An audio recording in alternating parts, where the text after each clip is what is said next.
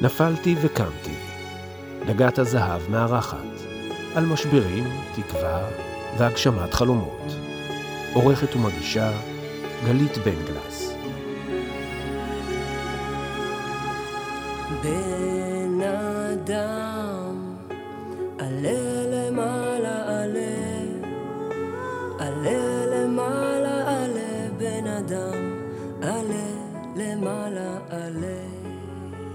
סיגל אור כהן עלתה לרכבת מתחנת השלום בתל אביב לביתה בלהבים. זה היה יומה האחרון במשרדי בנק הפועלים, רגע לפני שעמדה לצאת לשליחות בקנדה עם בעלה ושלושת ילדיהם. אך התוכנית השתבשה.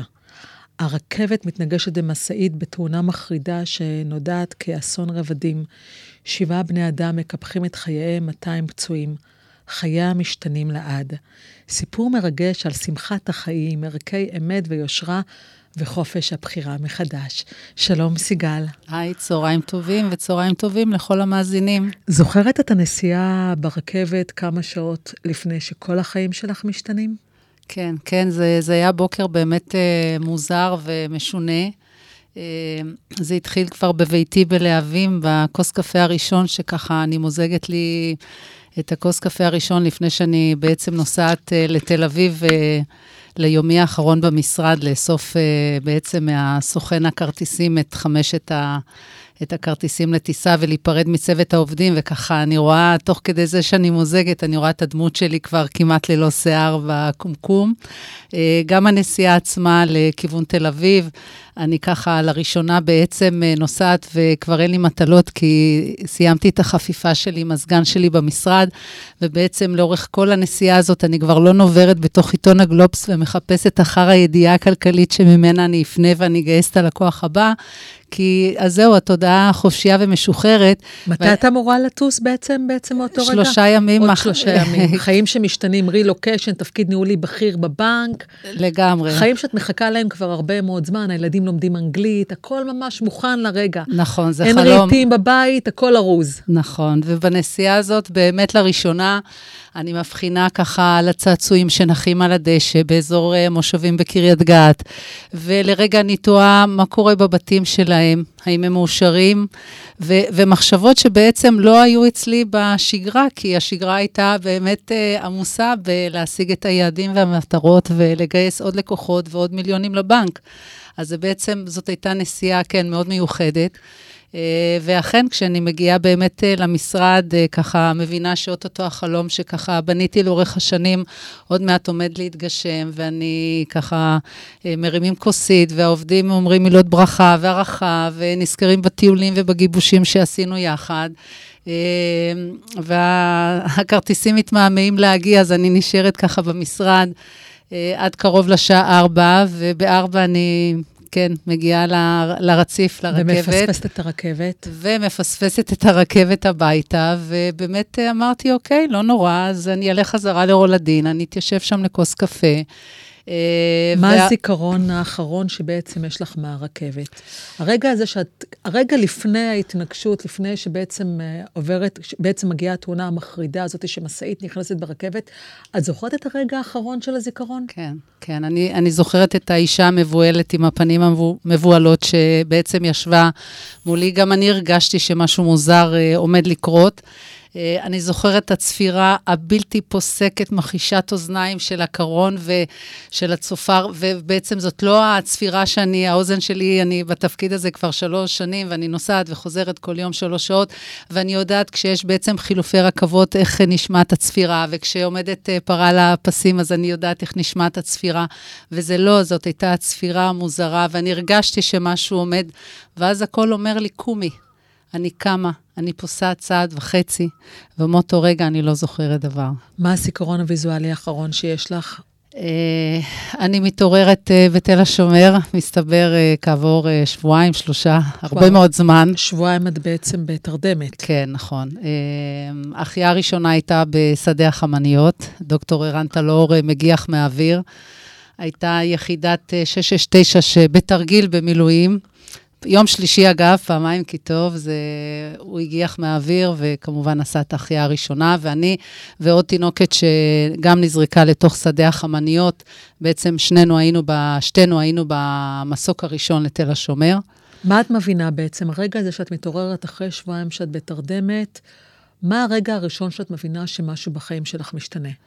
הזיכרון הזה, הראשוני. הר... האמת שברגעים הראשונים חשבתי שהתעוררתי בקנדה. חשבתי ש... שזה לא הסיפור שלי, כי אני בעצם אה, מנסה לקום כהרגלי. אני הייתי אישה מאוד פעלתנית, כמובן, אה, פגישות עבודה ואימא לשלושה בנים, וכמובן אה, מחזיקה ומטפחת את הבית בלהבים. ובעצם אני, את התנועה הראשונה שאני, שאני מנסה לקום, ו- ואין, בעצם אני מבינה שאין, באותם רגעים אין שליטה בדבר, כי אין שום תחושה בגוף. כל הגוף uh, חווה פגיעה רב-מערכתית. הייתי פצועה הכי אנוש, אנושות בתאונה הזאת, בעצם אחרי הרוגים. כבר uh, בניירת הרפואית כתוב מוות קליני.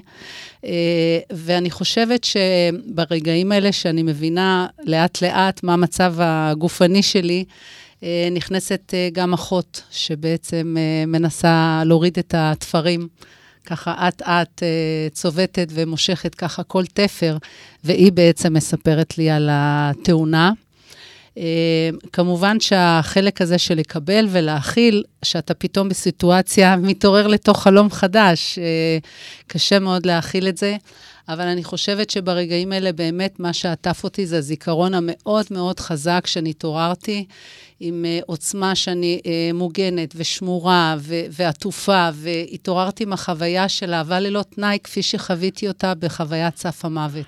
ובואו דווקא נדבר על חוויית סף המוות, כי הרבה מאוד אנשים uh, מדברים על זה וכותבים את זה, ו- ובואו נשמע את זה ככה כן. ממך, הרגע הזה שבין חיים למוות. מה את זוכרת מהחוויה הזאת? כן. אז באמת, ב... אנחנו בעצם למדנו כל החיים במדעים, וכמובן אה, מעולמות הטבע, אה, שיש לנו את הגוף הפיזי. בעצם בפעם הראשונה אני מבינה שיש לנו גוף אנרגטי, אה, אני קוראת לה נשמה בעצם, כי אני רואה את הנשמה עולה למעלה, מעל הגוף הפיזי. זה החוויה שאת זוכרת, ואני שוב מזכירה לכם שמדובר במנהלת בנק, בחורה עם רקע אקדמי, ריאלי מאוד. ואת זוכרת את הרגע הזה. אני זוכרת את הרגע הזה שהנשמה עולה למעלה, ממש נמשכת למעלה לתוך פטריית אור, מוצפת בחום גדול, ואז אה, פשוט ממש מרגישה, וזה מחלחל לכל תא ותא שלי. אני רואה את כל הרופאים גוערים והאחיות גוערים מעליי ומחדירים בי את הצינורות. זאת אומרת, אה, אתה, אני גם הבנתי בתודעה שלי שאני נפרדת מהעולם הזה. אני רואה כמו סרט נע את כל הטיולים שככה היו לי עם, ה, עם בעלי ועם ה, עם שלושת הבנים שטיילנו ככה באירופה, וככה כל החוויות עוברות לנגד עיניי. והתחושה הזאת שבעצם אני חווה אהבה ללא תנאי, ללא ביקורת, ללא שיפוטיות. חוקי המרחב והזמן אינם חלים עלי, כאילו בתדר הזה, בעולם הזה, ביקום הזה, המקביל, אין, אין שם חוקי מרחב מה וזמן. מה מרגישים? יש פחד למות או אין, יש אין שקט? פחד, אין פחד, יש שם שקט. אה, אני מאושרת, משוחררת וחופשייה, וכל פעם שאני מדברת על זה, אני כאילו ממש חוזרת לחוויה הזאת וחווה את זה בעצמי. אה, וה, והדבר הכי גדול, שבעצם אני מבינה שאת האהבה ללא תנאי הזאת, אה, אני היום בחיים שלי, בעשור האחרון, אני מיישמת אה, כל יום מחדש בחיי, ואני מבינה שכך צריך לחיות, זאת הבחירה של החיים. ויש את הרגע שאת מבינה שאת מקבלת הזדמנות נוספת לחיים, לגלגול הנוכחי הזה? כן. יש כן. את הרגע, מה הרגע הזה? כן, זה, זה היה בעצם הרגע הראשון. שבעצם הרופאים אחרי שלושה חודשים כבר סיימו את כל הניתוחים האפשר, האפשריים ואת כל הכיבויים האפשריים, ומגיע אמבולנס ובעצם הסיע אותי לתוך אה, בניין השיקום. אה, ובעצם ברגעים האלה, כשאני לגמרי בשכיבה על מיטת האמבולנס, ואני רואה ככה, כן, רק עין שמאל אז הייתה פקוחה, ואני רואה את העצים התמירים ככה בתל השומר חולפים לנגד עיניי, ברגע הזה אני מבינה שאני נס, שאני נשארתי בחיים, ואני בהודיה ובהוקרה לחיים האלו, ואני מבינה שגם בעין שמאל אני יכולה לראות את uh, בניי uh, גדלים, ועם התחושת הודיה הזאת, שבעצם אני רואה את הטבע שהוא מאוד כל כך עוצמתי ברגעים האלה, ואני אומרת, הטבע יהיה כאן תמיד. אני זאת הישות הזמנית שרק מצטרפת לכאן לנוף, וכנראה יש לי משמעות מסוימת או שליחות אחרת. וזה מדהים, כי התודעה הרוחנית שלך עד אותה תקופה לא קיימת. לא קיימת. לא קיימת, ואת פתאום מקבלת אותה. שבועיים לפני, את אישה סופר ריאלית, בדרך לתפקיד בכיר אה, בקנדה, מנהלת בנק, ופתאום את חוזרת עם חוויה רוחנית אה, שיש אנשים שיכולים להתייחס אליה בהמון המון סקפטיות. איך בעלך מגיב לזה? נכון, אז האמת שרק כעבור אה, חצי שנה שיתפתי את אה, בעלי ואת הבית ואת המשפחה, אה, כי בעצם מי שסיפר את זה בערוץ 2, ישראל סגל, הוא בעצם עבר את התופעה הזאת, אה, הוא הלך לעולמו, זיכרונו לברכה, אבל באמת אה, באותו כזה, אחר הצהריים, שיראו בחדשות של חמש, ו- וישר אמרתי, הנה, הנה, בדיוק מה שהוא מספר, זאת החוויה שבעצם... קיבלת לגיטימציה ממישהו אחר נכון. שבעצם, אז הפסקת להתבייש בחוויה. נכון, נכון. הרגשת בושה בהתחלה? אה, לא, לא בושה, להפך, אני כל כך שמרתי אותה לעצמי, כי הייתה חוויה כל כך עוצמתית, ו- וכאילו, אני, אני מבינה, לאט-לאט, תוך כדי המסע, בעצם, איך, איך לפרק את זה, ואיך בעצם, עם איזה מסרים זה מגיע אליי. ו- ואיך ו- המשפחה מגיבה לזה? Uh, בהתחלה חשבו שקיבלתי אולי מכה בתאונה. זאת אומרת, uh, כך בעצם uh, uh, די דיברו בבית, שאולי היא קיבלה מכה מתאונה, כי משהו השתנה ומשהו היא משתנה, זאת אומרת, התחילו לראות כבר את, ה- את השינוי, כן. ו? ואז? אה, אני בעצם... אה, את מוצאת פרטנרים לספר להם את זה, או שאת אה, משאירה את זה לתוך עצמך, כי בעצם מתייחסים אליך כאל קוקו? לא, לא אל קוקו, אבל אני בתוכי ידעתי שבבוא הרגע, ברגע שאני אסיים את שלב ה... אני אסיים את שלב הגירושין, אני אתיישב ואני אכתוב את הסיפור שלי. ו... רגע, וה... את כבר בשלב הגירושין, חכי, כן. אני עוד לא הגעתי לשם. איך בעצם משפחה שבעצם אפילו אין רהיטים בבית, נכון. רגע, ממש שלושה ימים לפני נסיעה לרילוקיישן, שבעלך מתפטר מהעבודה, בעצם כל החיים משתנים. איך המשפחה בעצם מתרגלת את המצב החדש, שרגע, לא נוסעים לקנדה ולא נוסעים לשום מקום, יש פה אישה ואימא שצריכה קודם כל להחלים. נכון. איך מגיבים לזה? נכון, אז, אז כמובן זה, המשבר אה, עטף את כולנו, גם את הבעל, גם את הילדים, גם את ההורים שלי, כי... שנאלצו, אבא שלי נאלץ אה, בעצם חודשיים, שלושה לא לעבוד, והם ישנו בבלונית בתל השומר. זאת אומרת, ברור, זה, זה הפך את כל מערכת היחסים ואת כל הדינמיקה המשפחתית מש... שהייתה. נכון, כי משברים כאלה בדרך כלל, גם חשוב לבוא ולציין, זה לא רק אותו בן אדם שנפגע חווה, זה כל המשפחה. כל המשפחה מעורבת. שעוטפת אותו, וזה לא פשוט גם לצד השני, שהוא אולי לא נפגע פיזית, אבל גם את תמיד לצד השני של המשפחה, זה, זה משבר מאוד מאוד גדול. נכון. איך, זה... איך מהמקום הזה של לעטוף, מה עובר עליהם? אז אה, זה באמת אה, משבר, כי אני אפילו זוכרת את הביקור הראשון של הילדים אצלי, אה, שאז בני הצעיר היה בן חמש, והוא ממש נעמד בפתח הדלת, לא מזהה את אימא שלו, שעבורי זה היה פשוט שוק, כי הוא לא יכל לגשת. אני שוכבת במיטה ללא תזוזה, כי שום, שום איבר בגופי לא זז, ושום תחושה לא הייתה. אה, וכן, ולאט לאט אה, הם כמובן מקבלים אה, שיחות ועזרה וסיוע, והמשפחה וסבא וסבתא משני הצדדים עוטפים ומבקרים, ושכנה טובה וחברה טובה. באמת מאוד מאוד חשוב לעטוף את הילדים במשבר הזה, כי זו תחושה של אה, נטישה. אה, בעצם היו הרבה מאוד שנים אחר כך אה, שהבן הצעיר היה מגיע לתחנת הרכבת בלהבים, ופשוט מחכה שאימא שלו תחזור מהחוויה מה... שלו בעצם, שבאותו יום היא לא הגיעה ולא חזרה ברכבת, ממש נטמעה אצלו מאוד חזק, וכן, אחר כך צריך ללוות את הילדים בהרבה מאוד חיזוקים ומעין ריפוי נפשי כדי לחזור לחיים ולהאמין. ומי, ומי המבוגר האחראי שדואג לזה בעצם? זה, בעצם זה התחלק. לפי התקופות, ואנחנו בעצם, אה, בהתחלה זה כמובן, אה, בעלי היה שם, אה, הרבה מאוד שעות איתם. וגם אחר כך, כשהשתחררתי, ובעצם את הטיפולים שלי בתל השומר העברתי לטיפולים יומיים, שיכולתי לסיים בארבע ולהגיע הביתה, ואז בעצם לשבת במחיצתם ולהתחיל לעשות איתם את שיעורי הבית וקצת לחזור, כי בעצם אני הייתי יושבת ומכינה אותם גם לבחינות, אז ככה לאט-לאט לנסות להחזיר את הבית לשגרה. כמה זמן עובר בעצם עד שאת מתגרשת מהרגע של התאונה? Uh, אני מתגרשת uh, במרץ 2008, ו... כשכמה שנים זה אחרי התאונה? שנתיים וקצת. שנתיים וקצת. זה אומר שהמערכת הזוגית לא שורדת את, ה... נכון, את נכון. המשבר הזה. נכון, את נכון. יודעת, יש, אני, יש לי איזה חבר טוב שעבר אירוע מוחי וביקרתי שלושה חודשים אותו בבית לוינשטיין, והיה שם משהו שאפיין הרבה מאוד אנשים במקום הזה, בדידות מאוד גדולה. הרבה מאוד uh, בני זוג ובנות זוג שלא נמצאים שם ברגעים האלה, כי הם לא יכולים להכיל את המשבר שבעצם נכפה עליהם. נכון. ובכלל, אני מגלה שהרבה מאוד uh, זוגות uh, לא שורדים את, ה, את המשברים האלה. נכון, אבל אני, אני חוויתי... אפשר לשרוד את זה לפי דעתך? אה, אפשר, אפשר לשרוד, בעיקרון אפשר לשרוד את זה, אם מדברים על המשבר, אם באמת עושים איזשהו תהליך ואיזושהי עבודה. מה הייתה הציפייה שלך שלא התממשה ואיך אפשר היה לעשות את זה אחרת? אה, אני חושבת שבטכני, בפיזי, כן, הבן אדם היה שם, כמובן. אה, אבל בחלק הרגשי, ששם חיפשתי בעצם את התמיכה ולא, ולא הרגשתי אותה.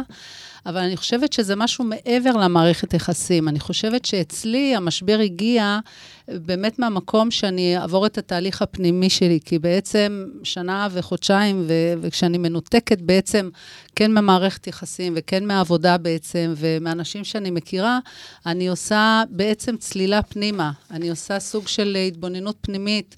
אה, וככה המחשבות ו- והדברים שעברתי בעבר, אני בעצם בודקת עם עצמי אם זה מדויק לי, אם זה נכון לי, והראיה לכך שההחלטה היא בעצם אה, להגיש את התביעות להתגרש ולפרק את המסגרת המשפחתית, היא הגיעה ממני. ובעצם את אה, באותו רגע גם מאבדת את הכל, כי גם את מאבדת את הילדים. נכון, בסופו של דבר, כן, היה גם מאבק על משמורת הבנים.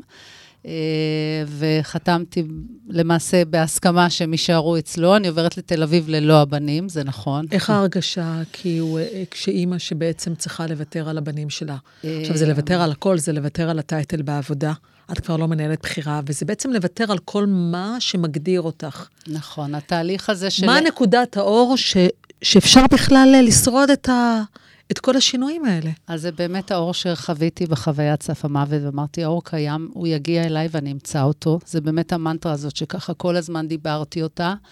ובאמת בנקודה הזאת שעכשיו את מתארת, אה, זה נקודה של ריק, הרגשה של אובדן זהות, כי בעצם כל התפקידים ש...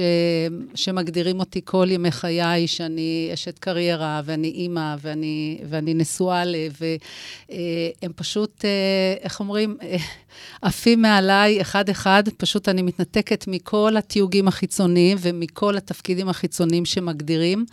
ובאמת הצלילה, ואני מוצאת את הכוחות פנימה, כי, כי בעצם האור קיים בתוכנו. העוצמה הפנימית הזאת שאני מגלה בתוכי, אה, כן, זה רגע אחד של אובדן זהות, אבל מצד שני זאת התובנה המאוד גדולה, שכן, יש לנו את הכוח לצמוח מחדש. הילדים שלך חווים נטישה באותה תקופה?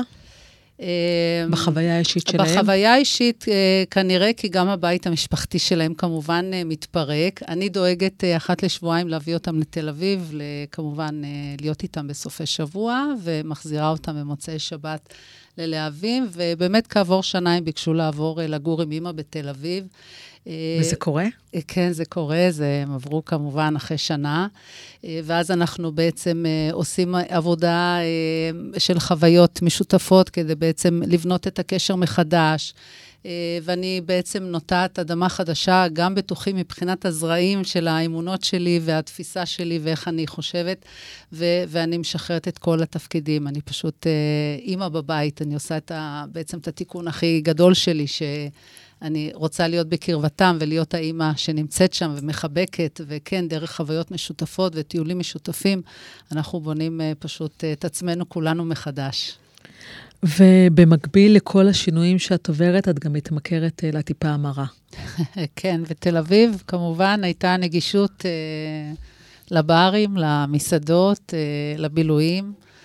Uh, כן, וזה ברגע שאני במקום שמרגישה שאין לי עוגנים ואין לי במה להאחז בעצם, uh, אין לי את המשפחה שלי ואין לי את הילדים ואין לי את התפקיד שכל כך uh, ככה חשקתי ובניתי את עצמי במשך שנים להגיע אליו.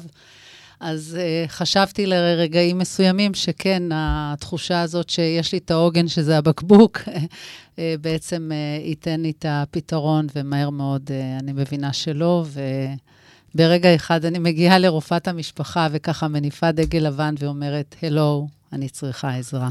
ואיך מהמקום הזה, שבאמת להגיע לתחתית, כי זה רק הולך ומידרדר למקומות יותר ויותר נכון. אה, עמוקים בתחתית, מה הרגע בעצם שבו אפשר לשנות את הכל? מה הרגע אצלך שאת מבינה שזה הרגע שדי תחתית, ומפה את רק מתחילה לעלות? אז זה באמת אה, היה רגע מכונן, כי אני מגיעה לקורס אה, ראשון שנקרא אה, מדיטציה, פשוט מדיטציה, בברושים, שלוחה של אוניברסיטת תל אביב, וככה חיפשתי דרכי החדשה, בלי מטרה, בלי יעדים, אין יותר אסטרטגיה, אין תוכניות עבודה להגיש, פשוט ככה עם עצמי, יושבים על הכריות, והמרצה בסבב אה, ככה הראשון, כדי להכיר, הוא עובר בין אחד לאחד ושואל למה את כאן, למה אתה כאן, וכשזה מגיע אליי, ואני ככה במקום כבר באמת בלי שום דבר, אין לי דבר להיאחז בו בחיים, אני מבינה ברגע אחד את האור ואני אומרת, אני רוצה להיות אדם טוב יותר. וזה בעצם משפט הקסם שלי, שמאותו רגע הבנתי שהניצוץ האלוהי של האדם הטוב נמצא בתוכי. ואני אמצא, אני אמצא גם את האור, ואני אמצא גם את הכוחות בתוך עצמי, וגם את העוצמה. רגע, ומאיפה מוצאים את הכוחות האלה? הרי המוטיבציה לשינוי, הרבה מאוד אנשים רוצים לייצר שינוי בחיים. נכון. ורובם הגדול נתקע על לשלוח מייל והודעת אס.אם.אס לפעמים, בפעולות הכי הכי פשוטות. בדיוק, זה הצעד הראשון. מה הצעד הראשון לשינוי עבורך? זה, זה בדיוק הצעד הראשון שאמרתי, אני יוצאת החוצה ללמוד אה, משהו שפשוט קפץ לי כנראה באינטרנט, ואז אתה הולך עם זה. אה, וזה בעצם אה, לא לפעול מהמקום השכלתני או לפעול מהמקום הריאלי, אלא פשוט להתחבר לחוויה עצמה. שחררתי כל אה, תוכן שמוגדר לא בכסף ולא ביעדים ולא בחומר, ולמה זה כדאי לי ולאיזה מטרה אני הולכת לקורס הזה. פשוט התחברתי למקום באינטואיציה שלי, והקורס הזה כמובן מגרה המשך של קורסים נוספים, אה, עד לרמות של אה, מטפלים בודהיסטים והתמחות במיינדפולנס, וככה קורסים של תטא הילינג. זאת אומרת, כל העולם שמוגדר מבחינתי במודעות הקודמת, בתודעה הישנה אצלי, שמוגדר כעולמות הרוח ושמעולם לא חשבתי להגיע למקומות האלה, אני פשוט נמשכת לשם ללמוד ואני צמאה לעוד ידע חדש, ומתחיל איזשהו תהליך אה, של שינוי פנימי, של טרנספורמציה בתוכי. ומי נמצא שם לידך ברגעים האלה? אנשים מהעבר.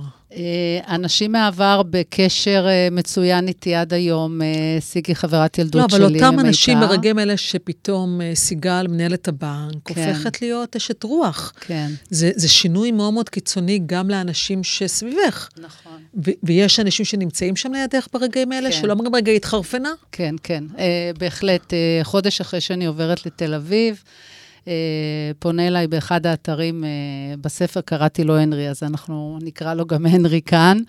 אה, כן, והוא בעצם נמצא איתי מהרגעים האלה שאני חווה את כל השינוי הרוחני ולומדת קורסים באמת מעולמות אהבה חדשה. אוקיי, אז, אז האהבה היא הופכת להיות המפתח בכלי שלך לשינוי בחיים. נכון. יוצרת בך ריפוי. כן, יוצרת uh, ריפוי, uh, וכמובן, uh, אני מבינה שאחרי הריפוי הפיזי, אני עושה תהליך גם של ריפוי נפשי.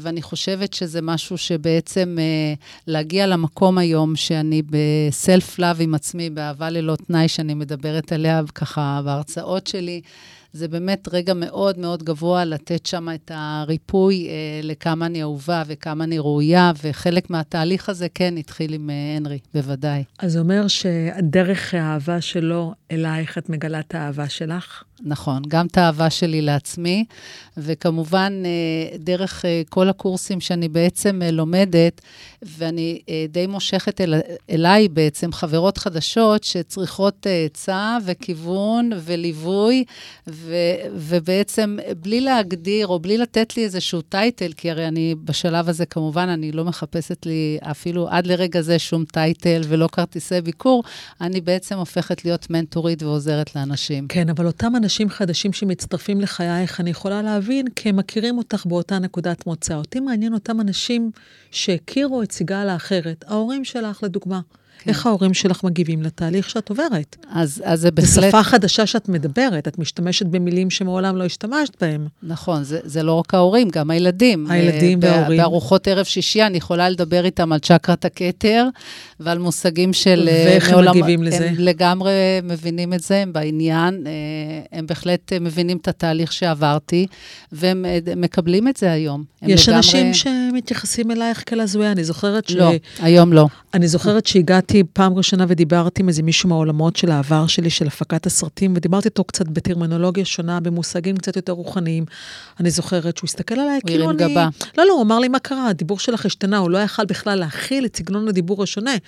ובגלל זה אני שואלת, איך אנשים שהיו קרובים אלייך וחווים כבר מישהו שבעצם היא רגע לפני מוות ופתאום היא חוזרת לחיים, פתאום שפה חדשה, נכון. התנהגות אחרת, נכון, מקצוע אחר. נכון.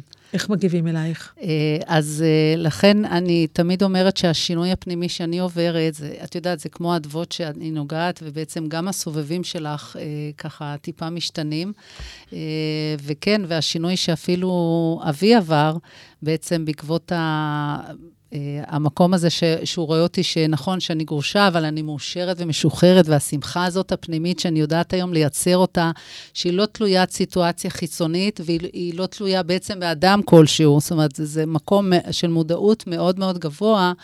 uh, אז הוא לגמרי כבר uh, לא שואל, זאת אומרת, הוא, הוא צמח בעצם ממסגרת או תודעה כזאת של בכל מצב ובכל מקרה אנחנו נשמור על המשפחתיות.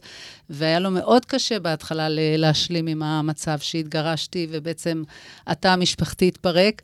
כי מבחינתו מה הוא רצה? מבחינתו נשארים, אה, כן, אה, לא חשוב באיזה סיטואציה פנימית את מרגישה, אם טוב לך או לא טוב לך, ונשארים. חתונה קתולית. כן, משהו כזה. כאילו, התחתנת, אז את צריכה גם אה, לסיים עד הסוף את המערכת. זו התודעה שבעצם זה, ו- ואני בעצם עושה, אני קוראת לזה, שברתי את הרצף הקרמטי, כי בעצם באמת יצרתי תודעה חדשה, שאני במקום, איפה שטוב לי אני אהיה, ואיפה שלא טוב לי אני לא אהיה. אך אה, נדבקו אה, באור הזה?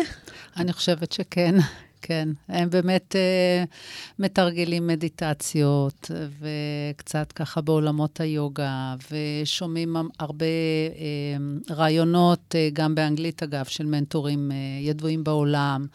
אה, בהחלט אני חושבת שזה פותח אה, תודעה לגמרי חדשה, טובה יותר, מדויקת יותר, ועוזרת להם לראות את הדברים לא רק דרך המספרים ודרך עולמות החומר ועולם הפיזי, אלא גם מבינים שיש משהו מטאפיזי חזק בעולם הזה. והמנהלים בבנק שהכירו את אה, סיגל, המנהלת הגדולה, איך הם מתייחסים לשינוי הזה? אה, אז באהבה רבה, כי בעצם אה, אני בקשר מאוד הדוק עם אה, מנהלת אה, מונטריאול לשעבר, ואני הייתי צריכה להיות בעצם מנהלת בטורונטו, ואנחנו במקרה גרות אה, ממש אה, סמוך אה, באותו בניין כמעט, אה, ובאהבה רבה ובפרגון, וקלודין אליהו, היא מגיעה איתי ככה לכל הרצאה, ומפרגנת, וכמובן תומכת ו... יש געגועים כאלה ל- לעולמות של פעם, לרגע הזה של מה היה קורה אם היית מגיעה בזמן לרכבת ופתאום החיים היו בקנדה? יש מחשבות על מה היה קורה אם לא היית מאחרת לרכבת? אה, בהתחלה זה כמובן, אה, בתקופת השיקום, זה כמובן, כן, השאלות עוד אה, הגיעו, ואני יכולה עוד אה, לשתף ולספר שבשנה הראשונה, אפילו בארי בן זאב, הוא היה אז הממונה על החטיבה הבינלאומית, לאורך כל השנה הוא הגיע וביקר אותי בתכיפות מאוד אה, גדולה בתל השומר בשיקום, ופשוט הבטיח, והוא גם אמר, לא מינו מנהל נציגות בקנדה, התפקיד מחכה לך. זה ו- המ- ו- וחיכית, ש- ו- ורצית שהתפקיד יחכה לך? ו- וזה ככה נתן לי המון מוטיבציה, את יודעת, אה, בתקופה הזאת שהדברים ככה מתחילים לעשות פיזיותרפיה, אז ככה במקום לעשות 20 תרגילים, אז הייתי עושה 50 כדי כן לסיים, וחשבתי לתומי שכן, אני אסיים את השיקום ואני עוד אאחוז בחלום הזה ואני עוד אגיע לשם. אה, כן, אבל אה, מתי החלום אז מפסיק להיות חלום? מפסיק להיות חלום כשאני מבינה בעצם שהניתוח בעין ימין לא צלח, ואני צריכה לעבור ניתוח שלישי, ואני מקבלת את המסר ברור יותר מזה ש... לשליחות בקנדה את לא יכולה לצאת, וכן, ושחררתי, אבל זה, זה די ליווה אותי לאורך כל תקופת השיקום, והייתה לי מנטרה שמפה אני יוצאת הולכת, כי בעצם למדתי ללכת מחדש, לדבר מחדש, לנשום מחדש, כי כשאני התעוררתי יכולתי להגיד רק כן ולא. יש געגועים אה, לסיגל של פעם? אה, לא, ממש לא. אני כל כך אוהבת את עצמי היום, אה, שאני מבינה פשוט, כן, בפרספקטיבה של זמן, איזה דרך אותה סיגל עשתה מהרגע שהיא נקלעה לתאונה והייתה בת 40, אה, אבל אה, לא, אני פשוט אוהבת את עצמי. מה ואני, את אוהבת? אני, אני אוהבת את השינוי שחל בי, ואני מבינה שהכול לטובה. אה, ואני מבינה איזה מודעות גבוהה היום יש לי לעצמי, אה, לתזונה שלי, לנראות שלי, לספורט שלי, אה, לרוגע והשלווה, ובעיקר, בעיקר לזה שאני בוחרת בעצמי. אני באהבה ללא תנאי עם עצמי. וזה זה רגע מאוד מכונן, אה, שהייתי צריכה לעבור את כל השיעורים, וכן, את כל הדרך שעברתי, כדי להיות אה, במקום הזה. כן. כתבת ספר שמאוד מצליח גם בארץ וגם תורגם לאנגלית בשם רכבת השעה 5 ו-40. למה השעה היא בעצם בשם הספר? זה היה הרגע המכונן, זה היה הרגע שאהבתי מקרון, אה, מהקרון הראשון של הרכבת, 5 ו-40, זאת, זאת הייתה שעת התאונה, וזה בעצם הרגע של ההתפכחות, ההתפתחות, אה, של השינוי, של הטרנספורמציה, על כל מה שאני מתארת פה עם אה, ויקי, עם הדמות שלי בספר. הספר ערוך כרומן, באמת סוחף ומרתק. וזהו, בימים אלה כותבים מחזה, ויש לי גם חזון שזה יהפוך להיות uh, סרט. ובאמת חזון עוד יותר רחוק וחלום חדש שנבנה, לא חדש עכשיו, אלא במהלך העשור הזה, שאני מבינה שיש לי שליחות אחרת לפניי ולא השליחות הספציפית בקנדה, זה uh, בעצם לבנות, uh, להקים בית על שם דוקטור דניאל סימון, זיכרונו לברכה. שמי הוא היה עבורך? הוא נלחם על חיי עם שתי אחיות נוספות בתל השומר, והוא הלך לעולמו, ואני רוצה שהבית ישמש לנערות ונערים שנמצאים במצבי סיכון, אבל בעצם אני יודעת כמה סיכוי יש להם לברום מציאות חדשה, ואיך אותם ילדים בעצם יכולים עם שינוי התודעה ולהיות בהודיה על מה שכן בעצם קיבלנו מבלי לשאת איזשהו צער. איזושהי חרטה, או איזושהי בעצם תחושה שאני קורבן. אף אחד לא, זאת אומרת, אף אחד לא קורבן ואני לא מאשימה אף אחד, ועם התודעה הזאת בעצם אני בהודיה על כל רגע ורגע בחיי, ואת השליחות הזאת אני רוצה, כן, להעביר מסר על מה את אומרת תודה בחיים? אני אומרת, אני בהודיה על כל רגע קטן ועל זה שבעצם נותרתי בחיים, על זה שאני צועדת בחוף הים, על זה שאני רואה את בניי גדלים, על זה שאני אוחזת ספר ואני קוראת, ואני גם בהודיה על דברים שגם למעשה אינם קיימים בחיי, אבל מהמקום הזה שאני בכל כך בהודיה ובהודיה, אני בעצם מגדילה את הטוב ואני ממגנטת אליי רק טוב גדול יותר. אז uh, באמת, על כל דבר קטן בחיים אני יודעת להעריך ולהוקיר ו- ולהגיד תודה. איזה דברים בחיים שלך בעצם קיבלת אותם כ- כתוצאה, כמתנה מהתאונה הזאת? דברים שלא היית חושבת לעשות לפני כן, שבעצם אני מאמינה שמשברים מאוד גדולים, שבעצם נכפים עלינו באחרים, הרי לא באמת בחרת את התאונה הזאת. נכון. אבל בזכות התאונה הזאת הפכת להיות סיגל אחרת. נכון. אז על מה את אומרת תודה אני... ש... כשגילית בעצמך בהקשר הזה? בהחלט. אני אומרת תודה ענקית על זה שבעצם עברתי חוויה טרנספורמטיבית מהתודעה השכלתנית לתודעה חווייתית.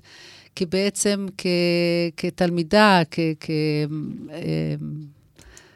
תלמידה בשנות הכיתות א', כיתות ב', אה, ציירתי ו- ועסקתי בפיסול, ו- ואיכשהו זה התמסמס, כי רצנו, את יודעת, אה, לבחור את התארים שלנו בחיים. ובשנים האחרונות אני מפסלת, והצגתי גם בתערוכות. זה אומר שהאומנות שלך יצאה לאור גם. כן, אני מבינה שאני אדם יצירתי שככה נכבה והיה כבוי בתוך העטיפות האלה של התיוגים החיצוניים. Uh, בכל זאת, לכתוב ספר, נכון שעבדתי עם עורכת, עם שתי עורכות אפילו, אבל למעשה לכתוב ספר זה גם סוג של יצירה.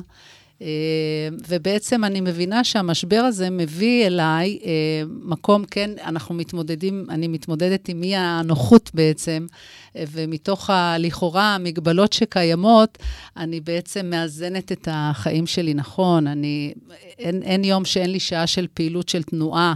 אם זה שחייה, אם זה יוגה, אם זה הליכה בים, זאת אומרת, המודעות של תנועה בחיים נכנסה לי אה, מאוד אה, באיזון. שזה דברים שלא עשית לפני שלא כן. עשיתי לפני, והדבר הנוסף בעצם, שאני מבינה, הדבר הכי גדול שהגענו, אנחנו הרי זמניים בעולם הזה, והטבע כאן יהיה תמיד, ובעצם אני מבינה שפוטנציאל אינסופי בתוכנו, זאת אומרת, אני גם סיימתי לאחרונה אה, סדנת משחק, אני לא יודעת מחר אם אני אהיה שחקנית או לא, אבל אני בעצם מנסה וחובה, זה בעצם שחררתי את התודעה השכלתנית שבעצם עושה דברים של מה יצא לי מזה, או כן, האינטרס הכלכלי, או ממה אני אתפרנס, ואני עושה, עושה דברים שאני זורמת עם, ה, עם מה שאני אוהבת, ודרך החוויות, אני בעצם אה, מגלה אישה יצירתית שאני לא חשבתי בדמיוני שאני אכתוב ספר. אני רוצה גם לשתף אותך שאני באמצע ספר ילדים כעת, עם מסרים שדומים וחופפים לספר הביקורים הזה, ופוטנציאל אינסופי, אני לא יודעת לאן אני עוד אגיע. יש פחד מהמוות? אה, לא, א', אין פחד מהמוות, וגם אין פחד בדרך שהיום אני צועדת, כי אני צועדת באי-ודאות. כן? זה לכאורה, אבל זה לא לכאורה. אני צועדת באי-ודאות, אני מחבקת מצבים של אי-ודאות, ואני נותנת uh, להפתעות של החיים להיכנס, והניסים קורים, וההפתעות זה, מגיעות. זה מדהים, כי אי-ודאות זה אחד הדברים uh, שמפחידים הרבה מאוד אנשים. אנשים מוכנים להיות בוודאות שיש בה הרבה מאוד רע, מאשר להעז להיכנס לאי-ודאות. ואני תמיד מאמינה שהאי-ודאות בחיים יכולה להפתיע אותנו לטובה. בדיוק. כמו שהיא יכולה להפתיע אותנו גם לרע, אבל באותה נשימה גם לגמרי, לטובה. לגמרי, לגמרי, לגמרי נכון. ומי כמוני תכננה תוכניות עבודה לחמש שנים, וחשבנו שהכל מתוכנן והכל בשליטתנו, וכמה רגע אחד, שבריך של שנייה, הפך את עולמי, ואני מבינה באמת ברגעים האלה שאני מתעוררת וגופי לא זז, שאין לנו שליטה בדבר, ולמדתי לחבק את האי-ודאות, ופשוט אה, במסע הזה אני צועדת, אני לא שואלת שאלות, והדברים מגיעים אליי. ויצרתי, באמת אה, בניתי חלום חדש. וואו, מדהים.